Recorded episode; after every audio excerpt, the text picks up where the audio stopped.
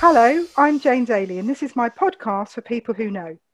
As an independent thought leader, coach, and work life advocate, I'm curious about people who are accelerating their work and life.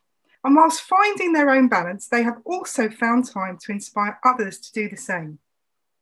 My interest in Kirsten started when I discovered her work through a trusted friend. Since that time, I've been fascinated by Kirsten's work, her advice, and her wonderful book. Kirsten, I'm absolutely delighted to welcome you today. Thank you. It's really lovely to be here, Jane. Thanks for inviting me. And Kirsten, for our listeners, tell us what you're up to at the moment. Well, I'm sitting in um, a treatment room that my husband and I both work from at home, in our home. Um, I've taken the morning off to have this lovely chat with you, which I've been really looking forward to. And then this afternoon, I'm back to one to one nutrition consultations. So I'm doing all of those via Zoom and phone at the moment. I've got a couple of those. Um, but it's fairly easy today. I had a long day yesterday. I ran a workshop via Zoom last night, so I had a late finish yesterday. So today's fairly gentle. Um, it's raining outside, so I may not get my daily walk in today. So I may get on the exercise bike instead, or I may just have a day off. Absolutely, That's my day today. The world is your oyster today, as you, as I'm hearing you say. You can do. Um, mm-hmm and that's one of the benefits isn't it of being able to you know work your for yourself. There's peaks and troughs isn't there? There's crazy times but there's also other times where you can then get a bit of free space.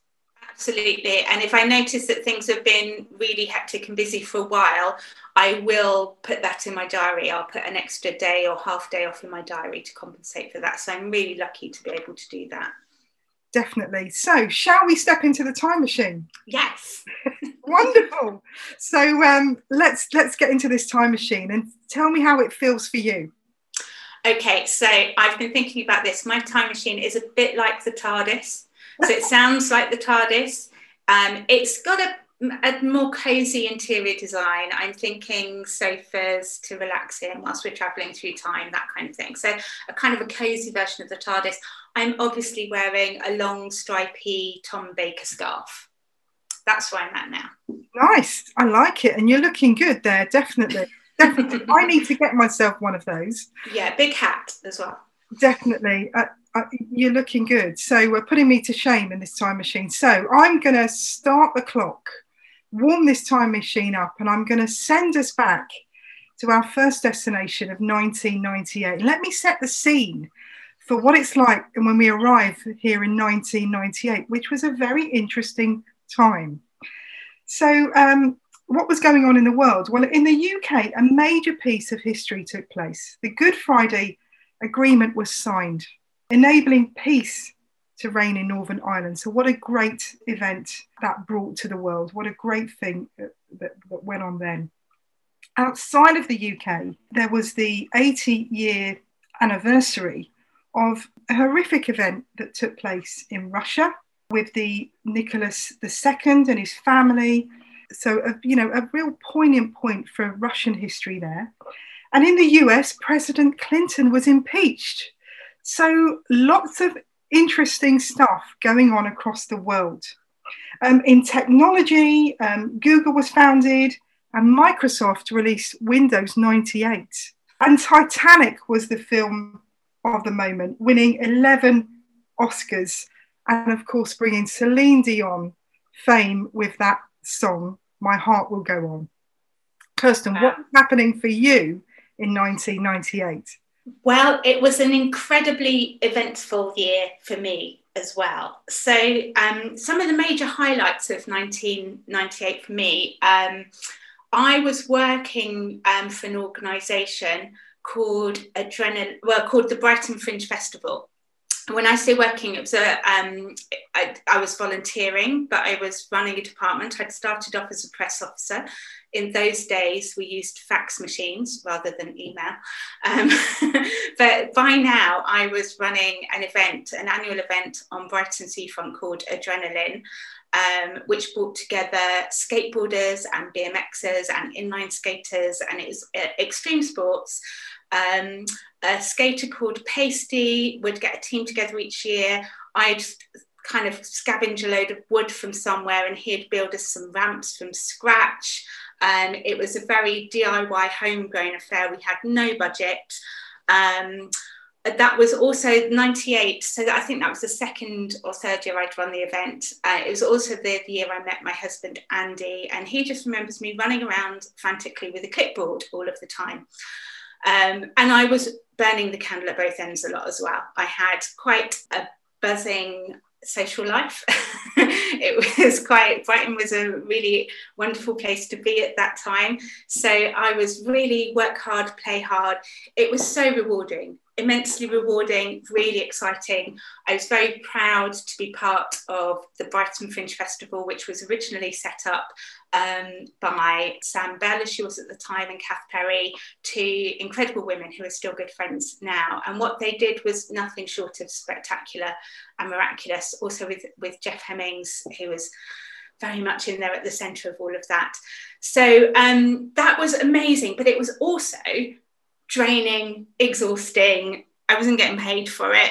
it was three full time jobs at once with no pay.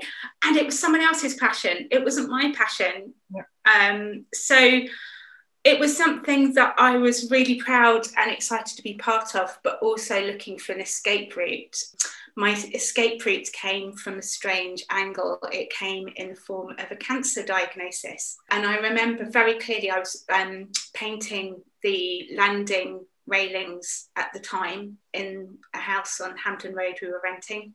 And I got the call from my consultant to say, We've, we've done the biopsy, we've got the results, it's cancer, you need to come in tomorrow or the next day or something like that. And it was a very strange mixture of absolute terror and relief because now it meant that I had a good enough excuse to actually change what I was doing. Um, so that was, yeah, I could just stop now. It was obviously a really difficult time. I was, what, 28? So, and didn't have the skills to really deal with it. And I was shipped up to Guy's Hospital in London, and I didn't know very many people in London. I felt very much on my own up there, although support came from some really unexpected and really wonderful places. So, a friend of a friend who I'd met a few times. And again, she's now such a wonderful, lovely friend of mine. She's called Anna Strickland. She lived in London. She was 21 at the time and would um, and on crutches at the time as well. And she would hobble in from the other end of London. I later found out she had to walk through a park, get on a bus, and then get on a train. And she would bring me home cooked hot food. Don't know how she kept it hot all of that way on crutches. Bring me this hot food in hospital because I was ended up being in there for about three weeks and sit on the end of the bed and take the mickey out of me so I didn't take myself too seriously whilst this was all going on. She was a breath of fresh air. If any one of you out there knows Anna, you'll know how um, throughout her life since, every time I speak to her, see what she's up to, I'm blown away by what she's doing. She's kind of helping uh, with projects to support um, people being trafficked, or she's um, supporting projects in, in London, or she's she's uh, just amazing. So um, she really showed her true colours there, and that was wonderful. And Andy, who I'd only just met, we're now married, but at the time, very blossoming relationship. You can imagine what an impact a cancer diagnosis has on that. So I said, you know, you don't have to stick around. We barely know each other. But he did. And he even came up and stayed at Anna's, who he didn't know, and so that he could come and visit. Um, and equally, you know, sat on my bed and took the mickey out of me and made me laugh, which was just brilliant. When I was eventually discharged back down to Brighton, I was still incapacitated for a long, long time. And Sam, who had one of the Brighton Fringe Festival women, amazing women. She, we were sharing a house at a time, and she was she was incredible support. Whilst I was in hospital as well, this amazing, lovely lady Caroline, um, who I don't see much of these days, but she brought me a huge box of food from Infinity Foods in Brighton, which is a health food co-op. So there was this thing around food that was buzzing around me that I knew I had to pay attention to the hospital food was so atrocious. Um, I actually called up the chef and had a chat with him, or the, the head of catering, and called see me. Um, I don't know how I got the strength. I could, you know, barely lift an eyelid. I didn't have the strength to kind of, I don't know, read a book from cover to cover, anything like that. But I had the strength to to call him up and say, "Look, I can't eat this food." And he was popping to the supermarket on his way into work every morning to buy me a bag of salad. So that was it. I had this niggle in my head about food, and that really led me eventually to studying in nutrition. It took a couple of years. When I came out of hospital, I was really depressed for a while. I was very lost. I, as I said, I didn't really have the skills to deal with it. Um, these days, there's a lot of support for people with cancer. I know because I specialise in that area. I work in that area a lot. It's still not any easier for people, but the support network that's out there, if you can tap into it, is wonderful. I work quite closely with an organisation called Yes to Life that supports people with cancer diagnosis. There's loads out there within the NHS, outside of the NHS. Um, it's just incredible. When I got diagnosed, nada, nothing at all. So I was really lost. I, I didn't have much support apart from well-meaning friends who but who didn't really know how to support me. Probably a bit of ptsd from from the surgery the shock of the diagnosis. Um, i got a bit of um, acupuncture and counselling on the nhs i think um, hypnotherapy which was useful but very small so I had to I had to really find my way out of this. And Andy again, he was this he was really the person that kicked me up the backside. I think it had also woken him up a bit to the fact that he needed to listen to that part of him that wanted to lead a healthier lifestyle. So he dragged me along to qigong and tai chi classes and yoga classes and mindfulness meditation classes. He bought me my first nutrition book Healing with Whole Foods um, by Paul Pitchford. And that was where it all started. And it, it was just such an incredible journey. We, we, we've always walked lots together in the countryside, um, really long walks and walking holidays, we still do. And that grounding and earthing and reconnecting with myself and finding out who I was, what I wanted from this life, took me from this kind of very fun, very exciting trail of self destruction to a much calmer but wonderful process of actually exploring life in a very different way and that's what led me to nutrition so that's that's my 1998 Kirsten, what an incredible story. And there's so much to unpack there. But it is fascinating so the thing that you keep was coming back to from what I was listening to is is this idea of that bringing it back to your purpose and how those people around you were bringing you that grounding, as you mentioned, but also giving you that energy to think about what it is you might, what role you may want to play in the future. And just bringing you that sort of change of wind, if you like, that you needed to put into your sails you were very honest there, and thank you for sharing some of those very personal things in your life. But also, they're very important seeds that need to be planted in order to then move forward into this nutrition expert that you have become. The question I have for you before we leave 1998 is what advice would you give the Kirsten of that time? Oh, okay. Yes. To reach out more, I'm much better now at being honest about my feelings and talking to people about what's going on now than I was then. I didn't really have the skills to do that then. We don't really do that in our family. So I I was quite closed in a lot of ways. So I didn't really have the skills to express or process a lot of what was going on. And that had been something that had caused hiccups in the past as well. So I would go back to myself then and say, look, talk about this, process this. I was very good at writing things down, but actually having real conversations with other people, I didn't know where to start with that about what was really going on deep inside. So I would um, really encourage myself to explore that a lot more and have the confidence to do that a lot more. Again, there's a lot more out there for young people now and a lot more support for mental health than um, in the past. But it still, you know, it still takes the courage to access it.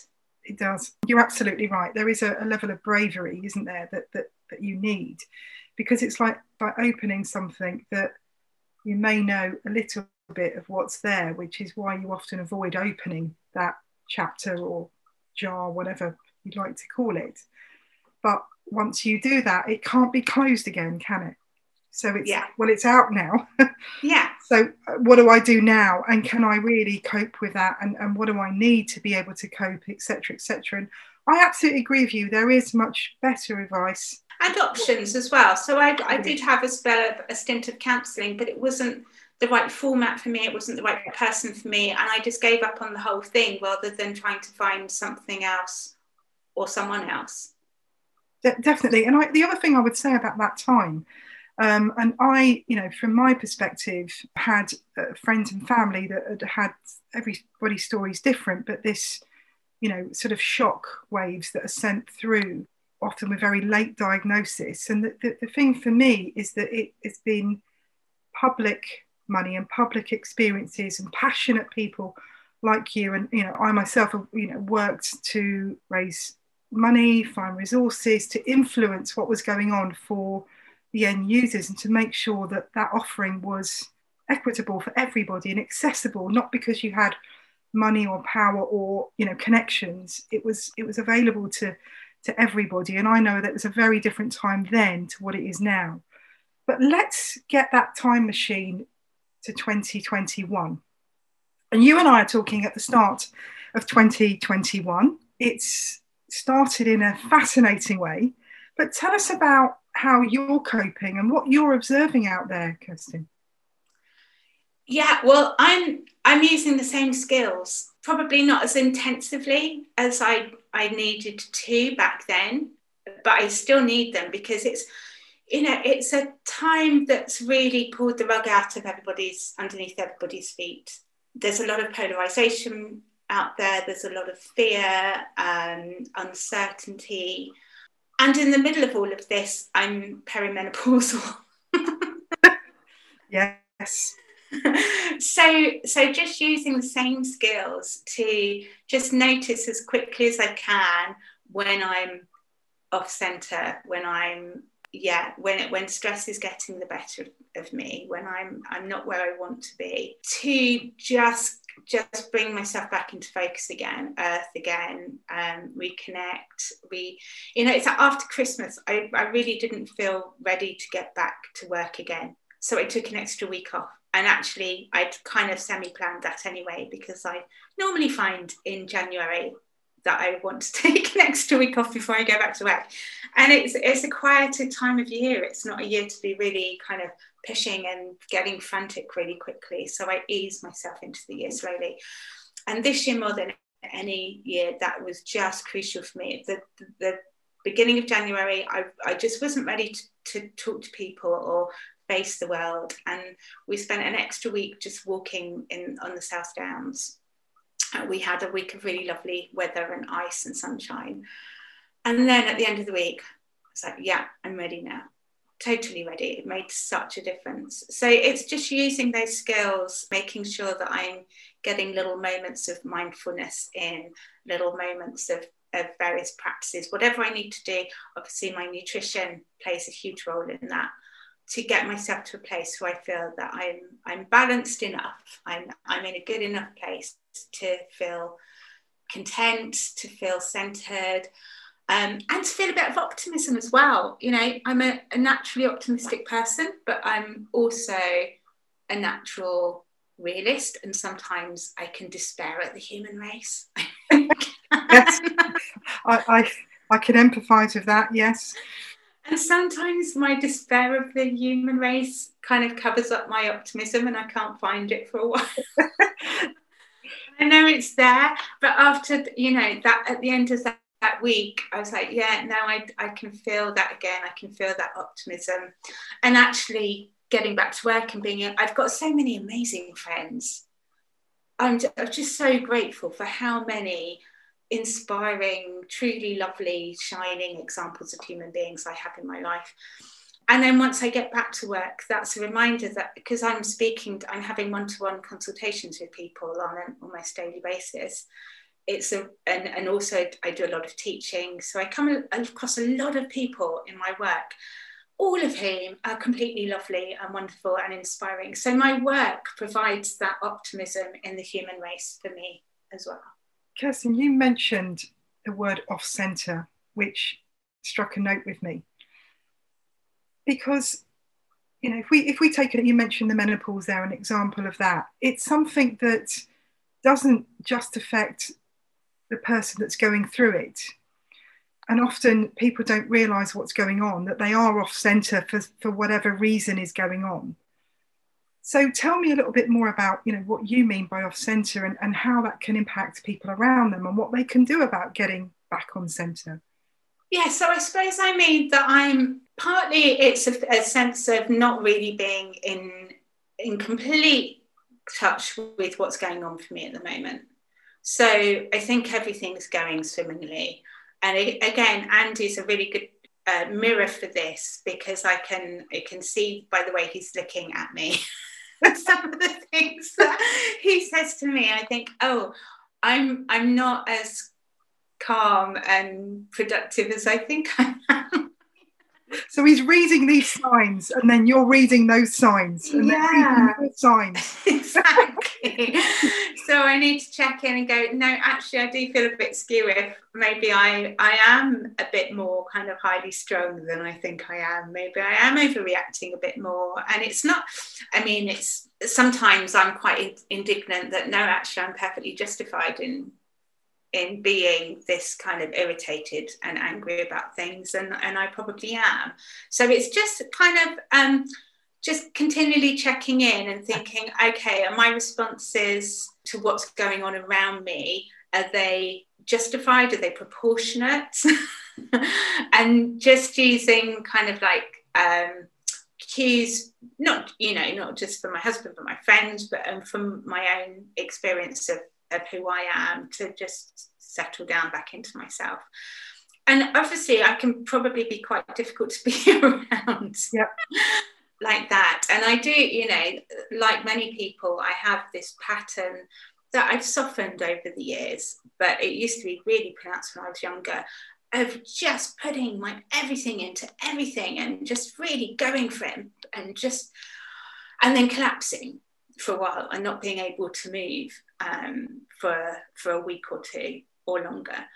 Whereas now it might be that I'll catch it before the collapse and take a day off to just not do very much. So I'm providing myself with that. So it's just kind of it's noticing my own patterns, um, being more self-aware, and then catching things before they get unbearable for me or people around. I think is that. For me, who's loving your book by the way, which which we'll make sure that our listeners get, get a link to so they can see what it is. But I think for me, your your your work is ahead of the game in just getting you to notice, well, what are those factors that may be contributing to putting you off center, etc. And then I know that you putting in a lot of support for people that if you are off center and you've tried a few things and maybe you feel like you need additional help to, to, to bring you back on center or to deal with things that are maybe amplified or accelerated or whatever via this situation or maybe what's going on. You provide sort of workshops for menopause, as an example. I know they've been very successful, haven't they? So I think your point about asking for help or joining a group or talking to people it is incredibly important, isn't it? Yeah, and more people are talking about menopause now than ever before, which is wonderful. There's been a real sea change over the last year or two, um, with menopause going from a taboo subject to something that women are finally, and men are finally talking about more, which is great. And all the physical side of it. Uh, so not, not just the, I mean, for, for me, you know, I have both physical and kind of emotional aspects of it that I, I have to navigate. And I talk about it as being a bit of a roller coaster, a, a bit like when you go through puberty. But now actually we've got a lot more life experience and self-awareness and a lot more tools. So we can put those in place. And obviously a lot of my tools are physical nutritional tools because there's a lot we can do there's a lot we can do nutritionally to help us ground and recenter actually just through the way that we're eating so keeping blood sugar stable really nourishing ourselves with food in specific ways but also the, all of the physical stuff so it may be leading up to menopause things like erratic or heavier periods it may be um, headaches, migraines. It may be um, skin problems, acne, or other skin problems, joint problems. And there's so much that estrogen is really protective of. So when estrogen starts going haywire or drops, then these little niggles kind of come to the fore. And to take the edge off them, to reduce them, to, to support your body going through that process. There's so much that we can do nutritionally. We can put in some of the support with nutrition that estrogen used to give. So, some of the anti inflammatory support, some of the antioxidant support, for example. Um, so, there's a lot that we can do that, that helps make that roller coaster less of a scary process and more more enjoyable. Maybe not enjoyable maybe that's the wrong word but more I, I do i like that you're using enjoyable because i think this is this is what is happening and often people forget to be present and okay it's it's different and it's bringing different challenges but so does the loss of a loved one close family friend or relative and so by hiding some of those things away, that's when often other problems arise. And it is, it is difficult, but facing up to those and saying, well, you know, what are the things that I can do to, if you say maybe make the bumps less bumpy?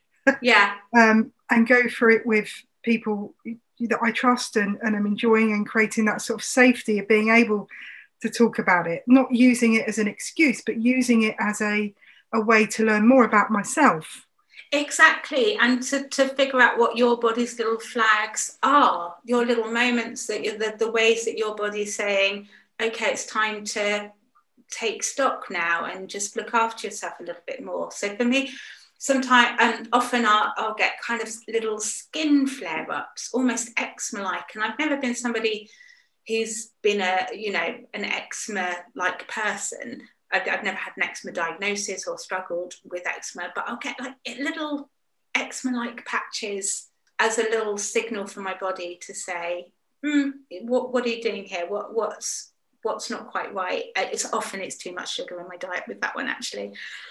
Or it might be um, digestive issues. So I've got a history of, uh, in my 20s, early 20s especially, I had horrendous digestive issues.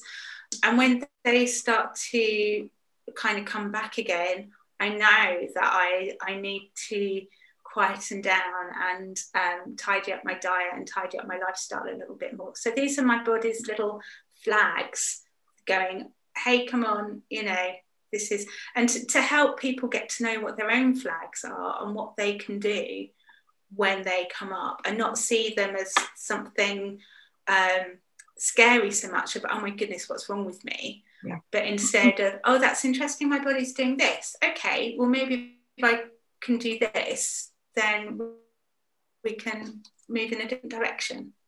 Definitely. And Kirsten, these signals, before we leave 2021, if somebody has these signals, what advice would you give them to face those signals and help them to move forward with them? What advice would you give people? Well, listening, people often ask me about how to listen to what their body's saying. Um, how can you hear the messages that your body's trying to give you?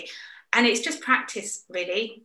So I I encourage people a lot to, for example, when they're eating, to focus on the process of chewing and enjoying and savouring every mouthful. There's lots of reasons I talk about that. Um, I talk about three mindful mouthfuls at the beginning of every meal because it switches on digestive processes, because it's a little bite sized mindfulness practice. It has so many benefits, but it also helps us to just be present for a few moments and engage with how our body's feeling. And sometimes from there, we can get a sense. An example I often give is with food. So, for example, if I was to sit here with a, a salad right now, I might start to eat it and then get a sense from my body that actually doesn't want a salad right now. It's quite cold and miserable outside and it wants a bowl of soup instead, which a lot of people can really identify with. And that's the kind of thing I'm talking about. It's as simple as that. And sometimes we don't hear anything from our bodies, we just, for whatever reason, and that's fine. And we just make judgment calls. Um, but sometimes we get very clear messages. It's the same with alcohol, for example. So I, I don't drink a lot, but I do like a glass of red wine every now and again. And sometimes I'll put a glass of red wine to my lips and it will just be the most delicious thing and I'll really enjoy it. Sometimes I'll put a glass of red wine to my lips and every ounce of my body is going, no, I don't want it. And if I kind of force myself beyond that and take a sip, it gives me heartburn, it makes me feel a bit ill, I don't enjoy it, I get a headache. I, I just know now it's not worth it. So it's just really listening to the, the more you do that, the more you you recognize what your body's trying to say to you. No, so just, just practice. That, that is resonating with me. And for people that find that hard, I often say to them, you know, just a really, just keeping a really simple journal. Yeah. And that can be anything. It can be written, you know, don't, you don't have to go and spend lots of money. You've probably got something that you haven't used somewhere. Just start to write down some of these little signals and just give yourself a bit of headspace have a little walk and just have a think about it. And it is hard because sometimes that can be quite emotional because you realize that, you know, they're not just small things that you're hearing, they're, they're huge things. Yeah. Right. Actually, this has been telling me something for a while. I've got to get and deal with this. Yes. But I think just that process unlocks something in people. Yeah. And even just talking out loud, saying it out loud to somebody else in a trusted space, definitely maybe just forces that to go forward because sometimes it may not happen in the first go you do that, but the more you do it, you sort of go, right, I've been hearing this again and again, it's time to go. Yeah. Like, time for you and me to go off to 2030. So make sure that scarf is on tight. but it's not that far away now. It's only nine years away. Yeah. So here we go. We're in 2030. Kirsten, what do you foresee? What are your hopes and dreams? for 2030? For me or for the world? Whatever you like, you are in control. Okay, so briefly, for me, I'd like to see my book have a few more editions out there and be updated. Lovely, I like it. and, be a really lovely success. It's yeah, so it's it, it came out last year, which was um, obviously a year where I couldn't do book tours and proper launches. So it's had a really, but you know, appropriately perhaps quiet, gentle start to its life. So I'd like to see that just be a, a builder and builder that that, and by then maybe some more books. Um, and just to be really happy with where I am and still feel inspired and creative for yep. me. For the planet in general, I would really like to see people communicating more with mutual respect, um, really listening to each other, actively trying to find mutual ground and solutions. Um, there's just so much, I mentioned before, there's so much polarity at the moment, um, so much division, and people just thinking they have to either be here at this extreme end. If you're not there, then you're here at this extreme end. And it's very difficult to explore this middle ground. I'm a middle ground kind of a person. I'm usually in the middle ground. I normally, I usually like to listen to both sides and say, well, you know, there's value in that and there's value in that, but actually, I'm I'm somewhere around here. And I it saddens me to see so much discord and and so many of the world's problems come about through lack of being able to communicate and respect each other because you're so busy trying to be in this gang or be in this corner or or just I, th- I think for a lot of people there is the world is so um, uncertain. There are so many uncertainties out there. If you're looking at bigger global politics and the environment and you know there's it, it can get pretty scary. So we like to or, or whether it's in your own personal life and what's going on there there can be so many uncertainties that we want to grab onto something and hold something that is certain and true i think that's that's a very admirable human i don't think there's anything wrong with that until it puts us into these um, separated boxes that won't talk to each other properly. So I would like to see a lot of those boundaries melting away and people finding that truth and that sense of safety and security in joining together rather than fighting each other. And what you're describing, Kirsten, is in our gift. It's not something that is going to cost loads of money, is it? Respect. Mm-hmm. And for me, what you said there was inspirationally grounded. So thank you for that. Now, mm-hmm. I'm going to be really brave and I'm going to give my precious time machine over to you. So, where are we going and why? You can go anywhere you like. Oh, this is a real tough one, you know. There's so many places I would like to visit for so many reasons.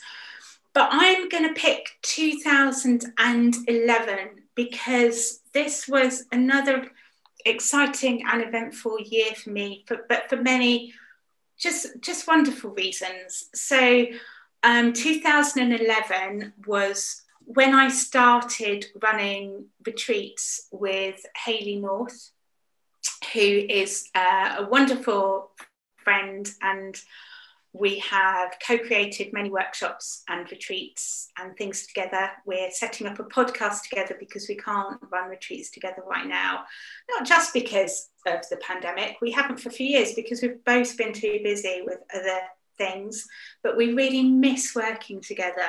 She's such a joy to work with. So we're, we're setting up our podcast. But back in 2011, we were running retreats together that were just wonderful. So haley is a yoga and movement teacher, and she is a holistic chef. So she's the perfect person for me to work with. I got to know her because she was running yoga classes down the road from where I was living in Hove at the time.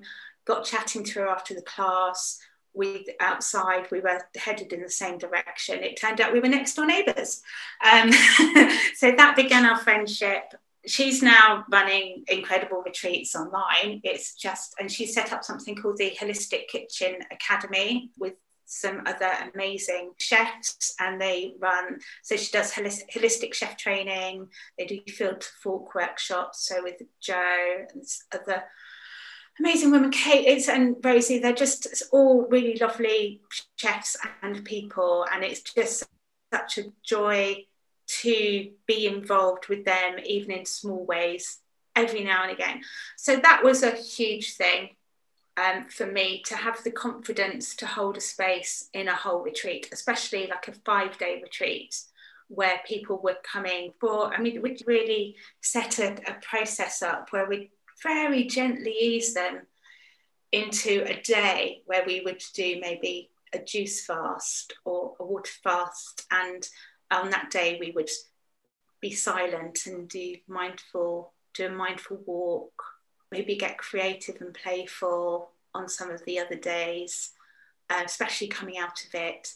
And we would just, just gently ease people in for a couple of days have one day there ease people out again. Just magical and amazing. That was also the year 2011 that I got approached by Evolution Arts in Brighton, which is a amazing Brighton institution, really.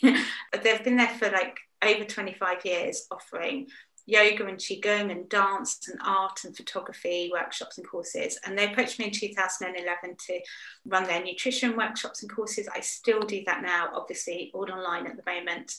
Such a wonderful um, organization to be a part of and I also that year got approached by Sussex Downs College, which is now East Sussex College, to teach nutrition modules to their complementary healthcare degree students. Um, and I still teach there now as well. I, lo- I love teaching there. We've developed and evolved the course. I've been very instrumental in evolving that, which has been really exciting. And also helped, and I, lo- I love teaching anyway, it's one of my favourite things, something I've always wanted to do. But it's helped me really crystallize my ideas and structure the book. So, Nutrition Brought to Life, the book, is very much the result of many years of teaching and putting courses together, of retreats that I've and inspiration that I've had from Haley and other people that I've worked with on retreats and workshops.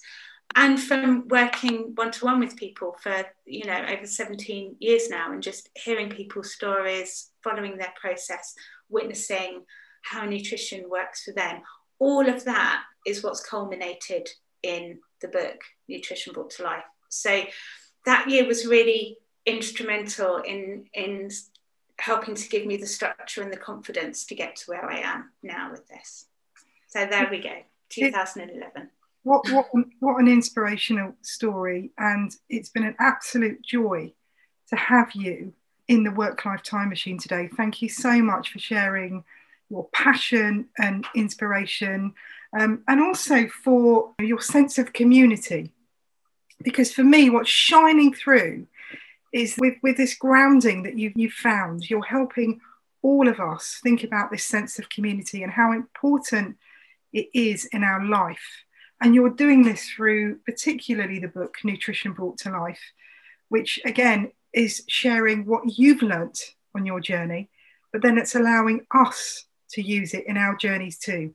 So, what an incredible story. Thank you so much. Oh, it's been such a pleasure. I can't tell you, Jane. I've been, this is an extraordinary podcast format, and it's really made me think and reflect a lot um, with a lot of gratitude a lot of gratitude so that's that's been wonderful and i think you've hit the nail on the head with community i think community is the most important thing it absolutely is. Thank you. Thank you for today. Thank you so much to listening to this episode of the People Who Know Work Life podcast.